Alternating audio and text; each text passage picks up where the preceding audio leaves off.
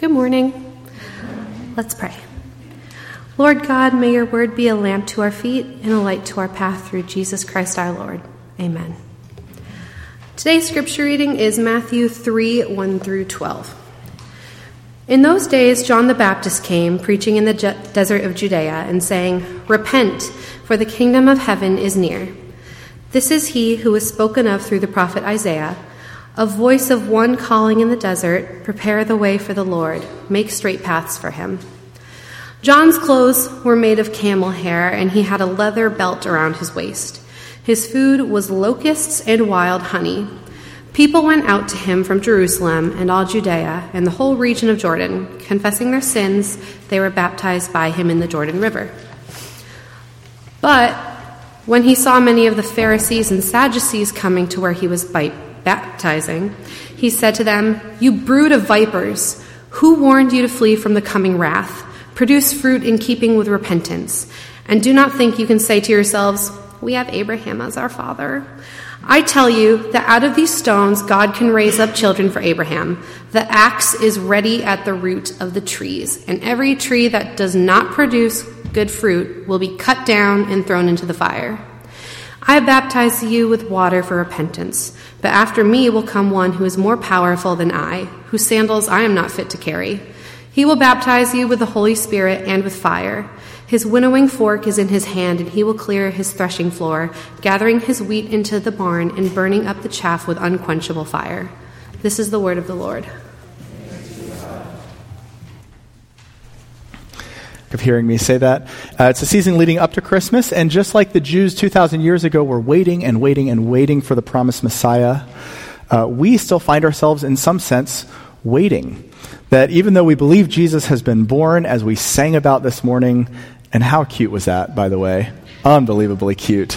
Um, Jesus Christ has been born. There's, we're still waiting because so many of us still recognize, it doesn't take much to recognize, that there's still darkness and brokenness in our world. And so in the season of Advent, we're waiting, much like the Jews waited for their Messiah, we're waiting for Jesus to come, not only a first time, but a second time when he promises he will make all things new and all things right. We're thinking uh, about Advent this year through the lens of John the Baptist. And John the Baptist preaches this very famous message that we're looking at this morning when he says, Repent, for the kingdom of God has, or the kingdom of heaven has come. Now, we don't really repent is a real churchy word. It's like a real baptist word especially. You hear it i don't know why in baptist churches especially. But my, my hunch is if you're anything like me you actually don't know a lot about repentance. It's, it's a message that's always to be honest kind of bothered me. Um, almost until this week you know if you think of repent like what comes to mind what image comes to mind when you think of the word repentance for me, I think of the, the street corner preacher, like the real angry, and maybe they have a sign, and what are they yelling? They're yelling angrily, repent!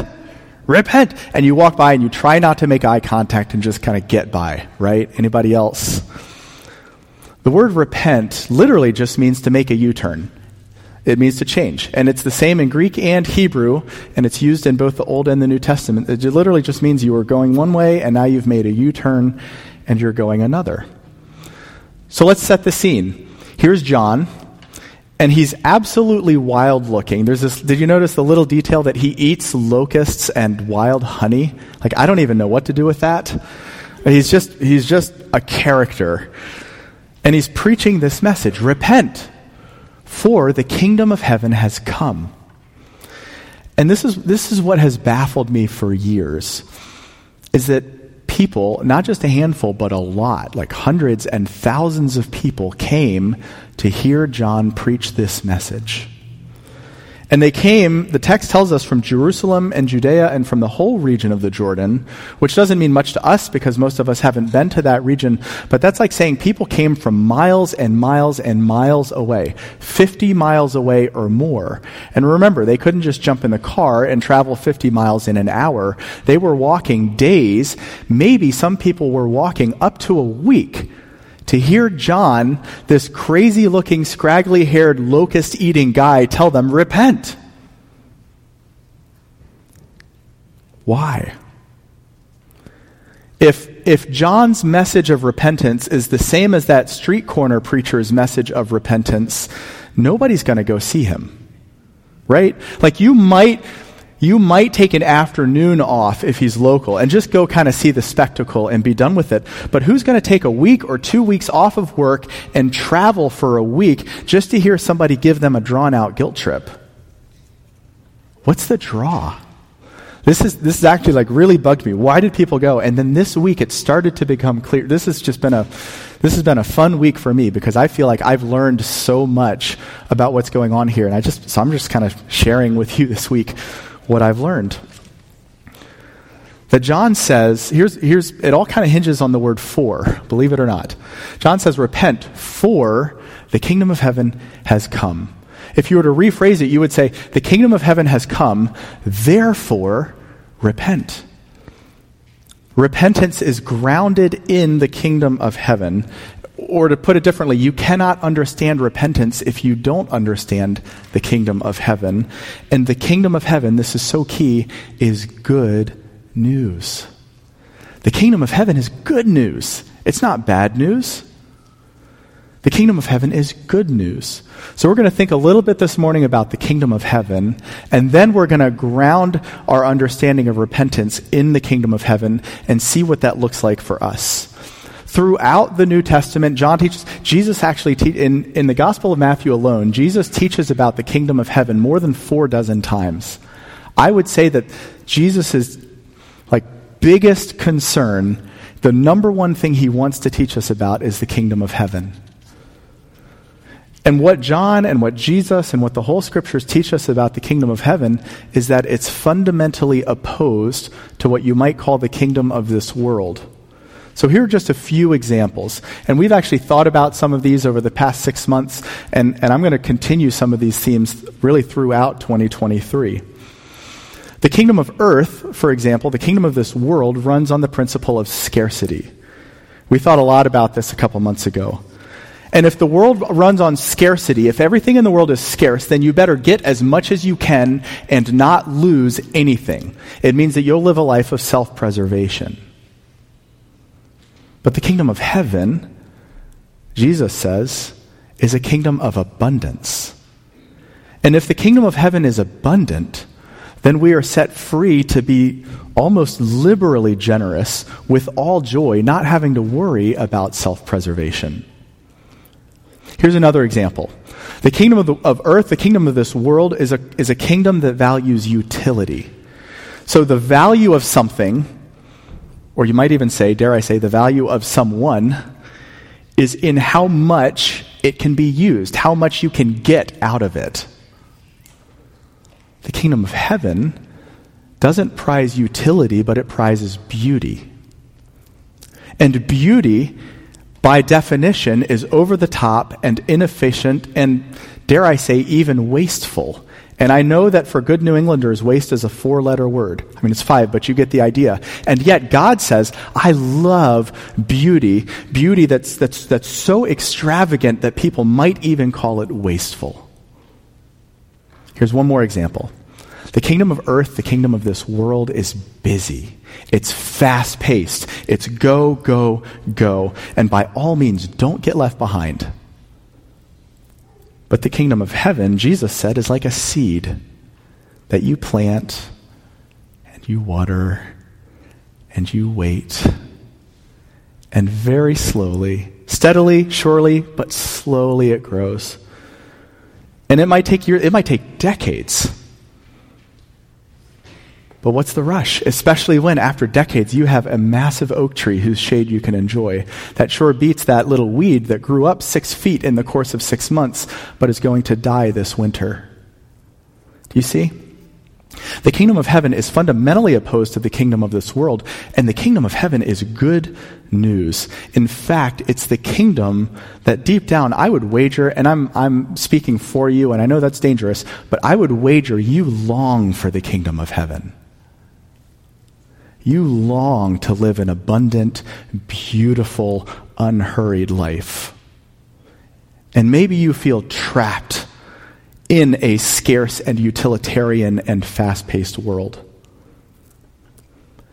Don't you want to lead a generous life? Don't you want to appreciate beauty? Don't you want to lead a present and unhurried life? The reality is, we long for the kingdom of heaven.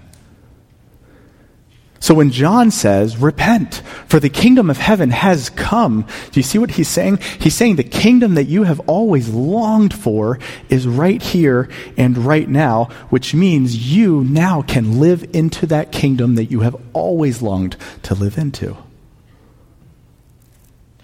You see, the way I had been hearing repentance, and if you're anything like me, the way you had been hearing repentance, or the whole message is this The kingdom of heaven is near, Jesus is right around the corner, so shape up and get your act together.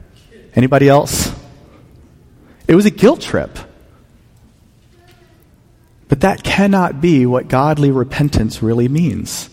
And this little detail about people traveling days and days and days just to hear John's message has been so helpful for me because I'm not going to take a week off of work just to go travel and hear somebody preach a sermon that's guilt tripping me. Not interested. I don't need that. You don't need that. And people 2,000 years ago didn't need that either. Do you know what will get my attention? If somebody is saying, you know what? There is actually a new way to be human. There's a way to be more human than you've ever been able to be before.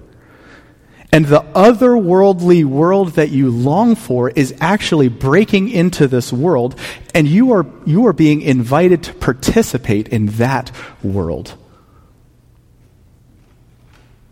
You see what John is doing? I should say, do you see what God is doing? Because John is God's messenger. He's saying repentance, this thing we thought was a guilt trip, it's a carrot, not a stick.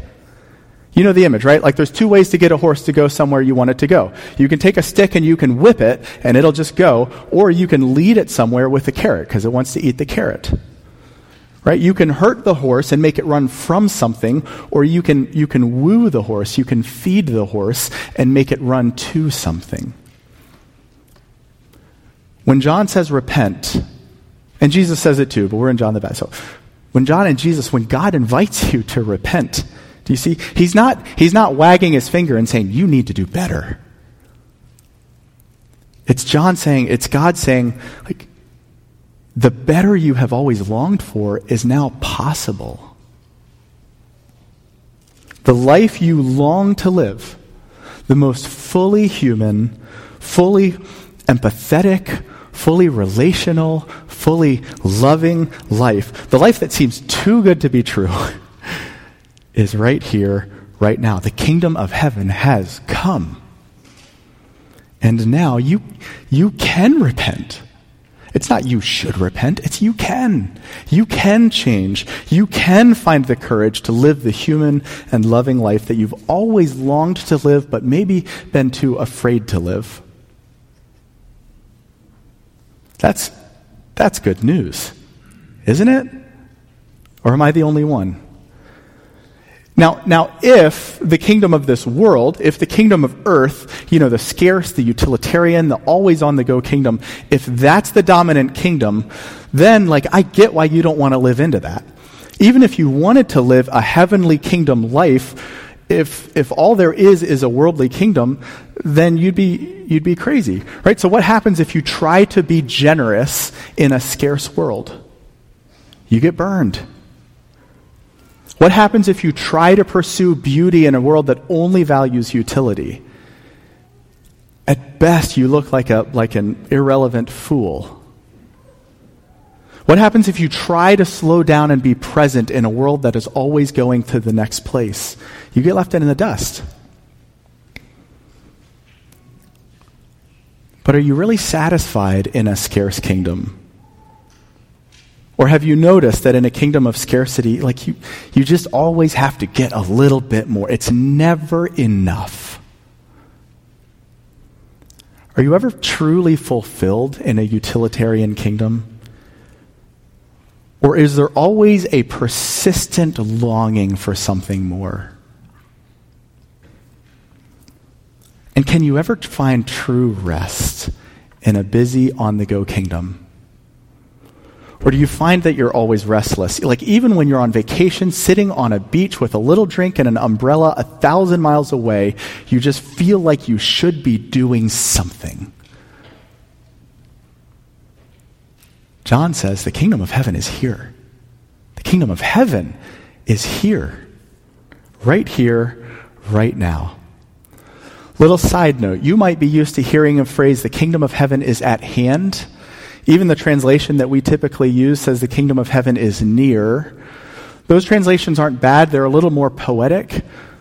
The trouble, the trouble with that is that it makes it sound like, well, it's close, it's almost here, but not quite. So just hold out a little bit longer. But that's not really, even if you look at, in Greek, it's a simple past tense. It is here, it has come. Right here, right now. And so John invites us, repent, not as a guilt trip, not to say you should, but as an invitation to say, come on in. Welcome. Welcome to the kingdom of heaven. Do you want to come in? The Apostle Paul puts it this way this is from Galatians 5. He says, The kingdom of this world is marked by immorality, impurity, debauchery, idolatry and witchcraft, hatred, discord, jealousy, fits of rage, selfish ambition, dissensions, factions, envy, drunkenness, and the like.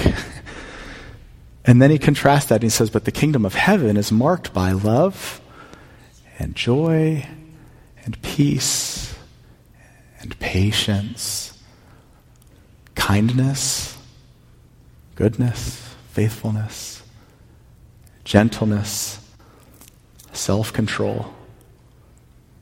The call to repent is really a question like, which kingdom do you want to live in? Which invitation will you RSVP yes to? Here's how James puts it. We were just in looking at the book of James this fall. James says basically the same thing. He says the kingdom of the world is marked by bitterness and selfish ambition. But he says the kingdom of heaven is pure and peace loving and considerate and submissive and full of mercy and good fruit. It's impartial, it's sincere. So, which kingdom will you live in? Not everybody chooses the kingdom of heaven, by the way. We actually see this right here in, in when John the Baptist is preaching. That, a lot, that you know who's actually most likely to reject the kingdom of heaven? It's religious people. It's religious people. Look at verses 7 and 8. If you have your program or your Bible open, look at. So when John saw many of the Pharisees and the Sadducees, and those, they're not just religious people, they're the religious leaders. They're the people that the religious people wish they could be like. When John saw the Pharisees and the Sadducees coming to where he was baptizing, he said to them, You, you brood of vipers. Who warned you to flee from the coming wrath? What is, and then what does he tell them? Produce fruit in keeping with repentance. It's worth noting that the message he has for religious people is the exact same message that God has for, is for irreligious people repent. That God invites irreligious people and religious people into his kingdom. Now, the religious leader, they're the ones in power. And if they're the ones in power, we all know this, the people with the most power are the ones who are least likely to want to see anything change because the system and structures that are are the ones that have allowed them to, they've figured out those system and structures and gained power and they don't want to lose it. Like that's human nature. And interestingly, the religious leaders are also the ones who are used to being in charge and telling people, you need to change, you need to change. Except when they tell people repent, they're using it as a guilt trip. Now they find themselves as the audience not the messengers, and they find that the message has been flipped upside down. And they huff and they puff. We know they huff and they puff. You're like, does he have any idea who he's talking to? And of course, John knew exactly who he was talking to because verse 9 Look at what he says. He says, And do not think you can say to yourselves, We have Abraham as our father. I love how you read that, Mindy. That was like, it's really, thank you. And don't think that you can say to yourselves, We have Abraham as our father. I tell you, out of these stones, God can raise up children for Abraham.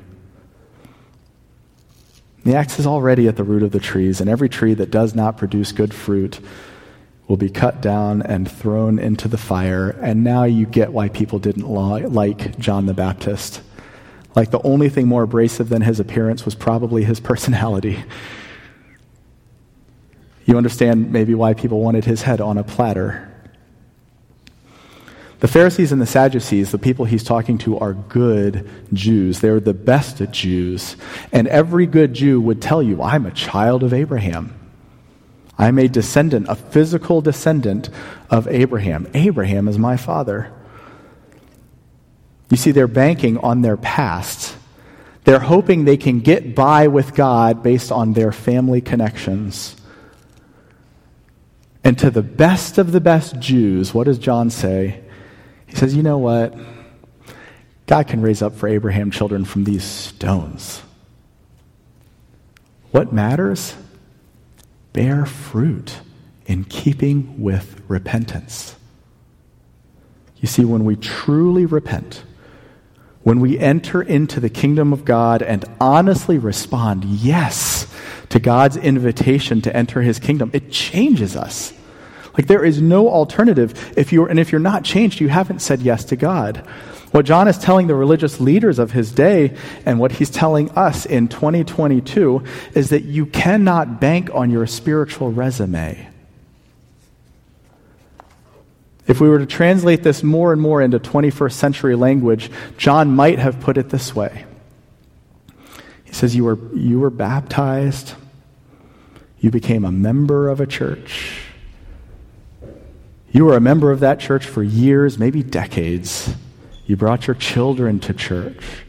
You served on a board or a committee, or you organized this thing, or you ran that thing and that event. And John says, Have you repented? Have you repented?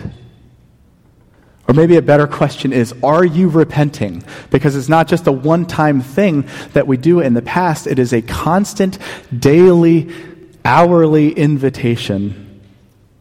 Does your life bear fruit that, that is evidence of repentance? Are you growing in love and joy and peace? Do you even want to grow in love and joy and peace and patience and kindness? Goodness and faithfulness and gentleness and self control. He says, What matters to God is your heart, not your history. The kingdom of heaven has come. It's a kingdom of abundance, not of scarcity. So John says, Repent and receive God's invitation to live a life that is abundant and therefore generous. Like he says, in other words, he says, you don't have to be afraid of being generous anymore.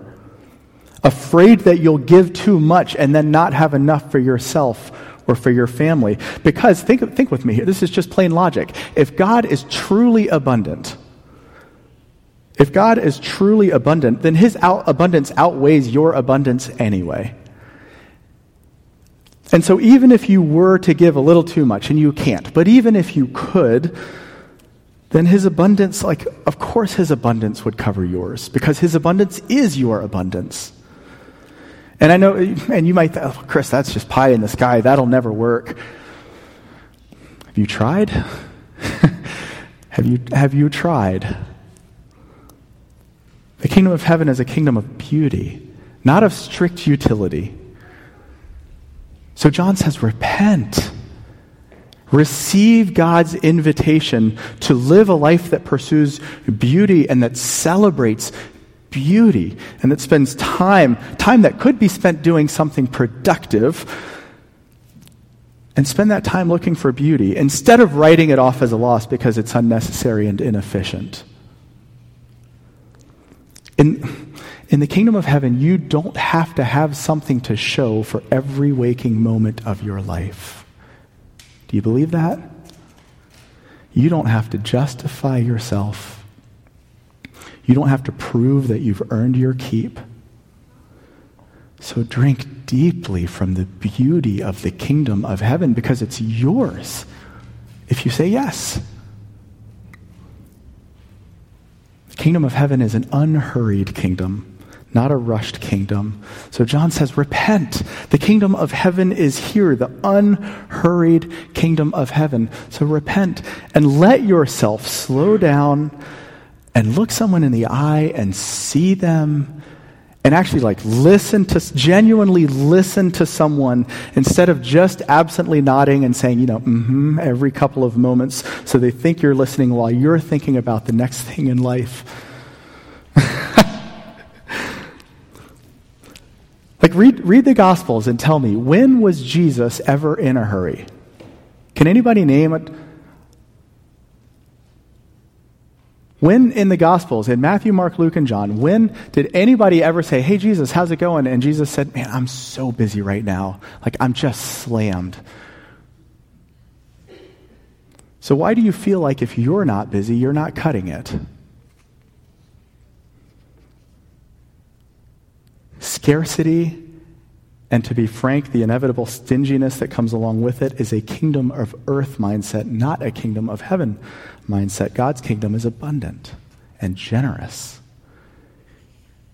Strict utilitarianism, right? Trying to squeeze every last drop out of something in the name of efficiency and not wasting anything is a kingdom of earth mindset, not a kingdom of heaven mindset. God's kingdom celebrates, pursues, and creates extravagant, even, dare I say, wasteful beauty and excessive busyness. Never stopping, never letting yourself rest or be refreshed, thinking that the more you work, the more valuable you are. That's the kingdom of earth. That's not the kingdom of heaven. God's kingdom is slow and unhurried and present, which is not to say it's anti work. In fact, being patient and present will allow you to work better and more deeply. So, what does this have to do with Advent? Remember, we're in Advent. have I mentioned that? All this morning, you might be thinking, like, okay, Chris, this all sounds good, but it doesn't, I don't, I don't see the kingdom of heaven a whole lot. I see the kingdom of earth, and it's right in front of me. I don't see the kingdom of heaven. And, and I would just respond to that, you're like, you're, you're right, partially. The kingdom of heaven has come, but it hasn't yet filled the earth. Jesus has come. He was born, he lived, he died, he rose again. He was he has come. He's inaugurated his kingdom, but we're still waiting on him to come again and complete his kingdom. We live, as it turns out, in the in-between. That Advent is all about living in the in-between. It's a season of waiting, right? So how do we wait well? We wait well by living into and participating in the kingdom of heaven, even when it looks like the kingdom of earth rules the day. Because we walk by faith, not by sight. And there are times, like I get it, I feel this, I feel this too. There are times when all we see is the busyness and the scarcity and the efficiency of the world. And we don't see the kingdom of heaven. We become, however, a kingdom of heaven people, an Advent people. When, in the face of a scarce and utilitarian and overly busy world, we insist defiantly God's kingdom has come. And when in that insistent we discover the courage, the courage to live patiently and beautifully and abundantly. In other words, when we repent. When we repent. Or when we just say yes to God's invitation because He has said yes to us. God's kingdom, the kingdom that we long for, even if you don't realize it, like the kingdom of love and joy and peace, because who doesn't want a kingdom of love and joy and peace? God's kingdom has come, plain and simple. That's the good news. That's the gospel. Which means that even now you can live a kingdom of heaven life on this earth. His kingdom has come, His kingdom is coming on earth as it is in heaven. Do you see that like, like God actually invites you to be a partial answer to the prayer that you pray every week when you say, Thy kingdom come, thy will be done on earth as it is in heaven? God's kingdom has come. He's inviting you into it. We don't get in because we say, I'm a child of Abraham. God can raise up from these stones children for Abraham. He doesn't need that. We enter God's kingdom through repent- repentance, simply by saying yes to his invitation to live the life that, frankly, we've always wanted to live. We were just too afraid to. The kingdom of heaven has come. Let's pray. Lord, we confess that um, often we live as though your kingdom hasn't come.